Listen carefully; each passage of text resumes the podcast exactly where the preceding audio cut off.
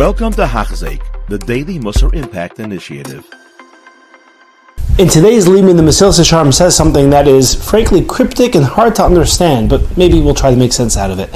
So we are talking about Tahara, this super high level of purity, where when I'm doing my actions, whether it's a mundane action, whether it's a mitzvah in and of itself, I have no other thoughts other than Hashem. So for example, I'm only eating because of Hashem, I'm doing the mitzvah without any thought of getting kavod or any other ulterior motive other than Hashem. And he says that this is really the level that a person should reach if they care about Hashem, so to speak, if they love Hashem, with Abbas Hashem, this level of Tahara comes to that person because you care about Hashem so much, you're so focused on Hashem, that's what's going to happen. And he says the following idea, which is, to me, very fascinating, and like I said, cryptic.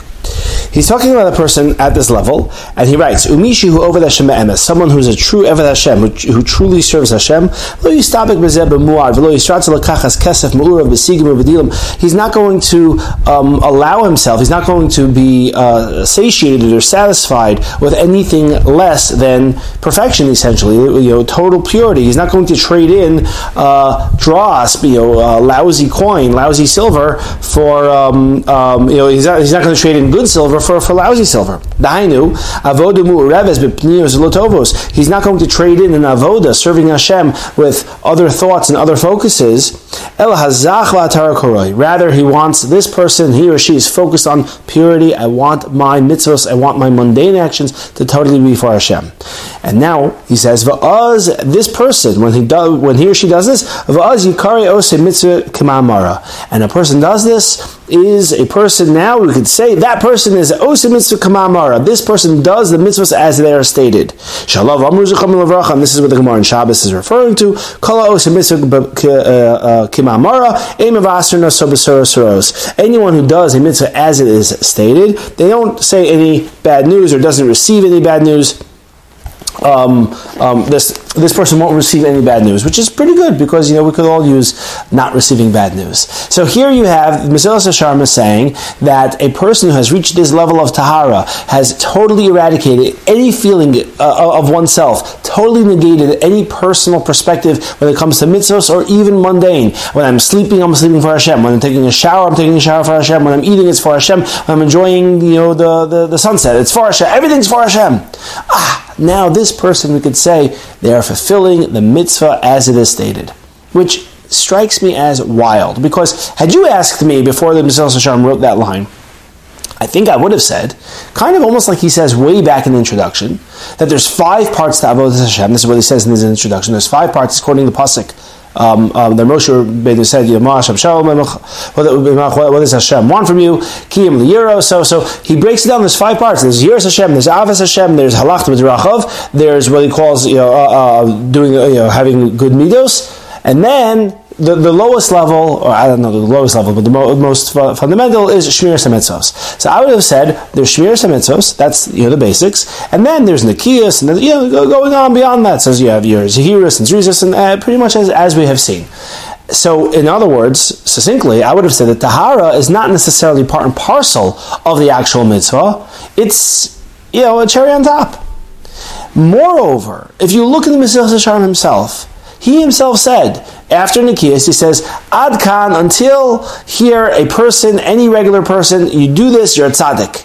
But this is basics, through Nekius. Beyond this, you're a chassid. And he writes, not everyone is capable of being a chassid. That's the reality. That's, Hashem gave us certain makeup, and that's who we are. And, dai l'nu to be a tzaddik, which is, tremendous. So if you say anything beyond tzaddik, I wouldn't say it's kimaimara, that a person is fulfilling the mitzvah as it is written. No, you're not. You're going beyond. That's the whole idea of precious and tahara and chassidus. That's the whole idea of going, you're going beyond. So why is he saying that you're fulfilling the mitzvah as it is written? You're doing way more. So what's he talking about? So the real answer is, I'm not 100% sure. I have a conjecture, but I can't say that I know this to be sure. I didn't see this in any of the mefarshim. But my conjecture is as follows.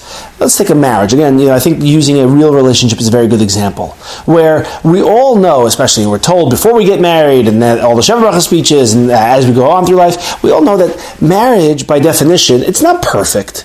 right? We might care for our spouse, we love our spouse, we want to do everything for our spouse, but the reality is marriages have certain bumps, either that we started or our spouse started. And that's expected, and that's normal. And in a good marriage, you're able to work through those bumps, big bumps, small bumps, whatever. That's totally, totally normal and totally expected. And nobody should go to pieces if they have a difficulty or they're having a disagreement or whatever it is. That's part of any good relationship.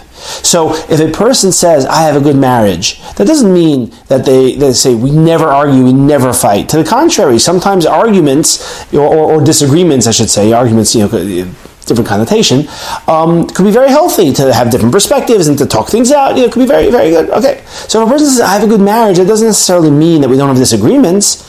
It just means that they're within, quote unquote, the bell curve of normal, and the siyata d'shmaya, we work through them, and we emerge stronger potentially, and then it's great. It's an extremely, extremely, extremely rare marriage that doesn't have any disagreements. I don't even know if it exists. So, back to us. What does that have to do with Avodah Hashem? It could be, my conjecture is that, of course, you're going to have people, plenty of people, who don't reach this level of Tahara. And that's totally understandable and that's totally normal. But at the end of the day, when Hashem wrote the mitzvah, when Hashem put the mitzvah in the Torah, it wasn't for it to be performed with ulterior motives. At the end of the day, the way the mitzvah was told to be performed was perfectly, without any other motives, just totally and solely lishma, focused on Hashem. Now, is that a taina? Is that a complaint? That why do you have ulterior? Okay, because I'm just a tzaddik, so to speak. I've even accomplished Nekius, but I haven't hit Tahara. So that's who I am, right? Which is a very high level, and that's great, and that's wonderful, and that's all that's expected from the vast, vast, vast majority of people. That's fine. But at the end of the day, you can't say that this is the way to do the mitzvah. At the end of the day, when Hashem put that mitzvah in the Torah, the way to do the mitzvah was without any ulterior motive at all. And that's why the Mesillas Yesharim can say, yeah, this is a super high level that most people won't reach, but this is the way to do the mitzvah. And b'siyata d'shmaya, you should reach this, says Mesillas Yesharim. I'm writing this for people to reach. And B'siyata d'shmaya, the Mesillas Yesharim should be right, and we should reach this, at least in some sort of fashion. We should reach this in our own lifetimes. Have an amazing day. You have been listening to a shiur by Hachazek. If you have been impacted, please share with others.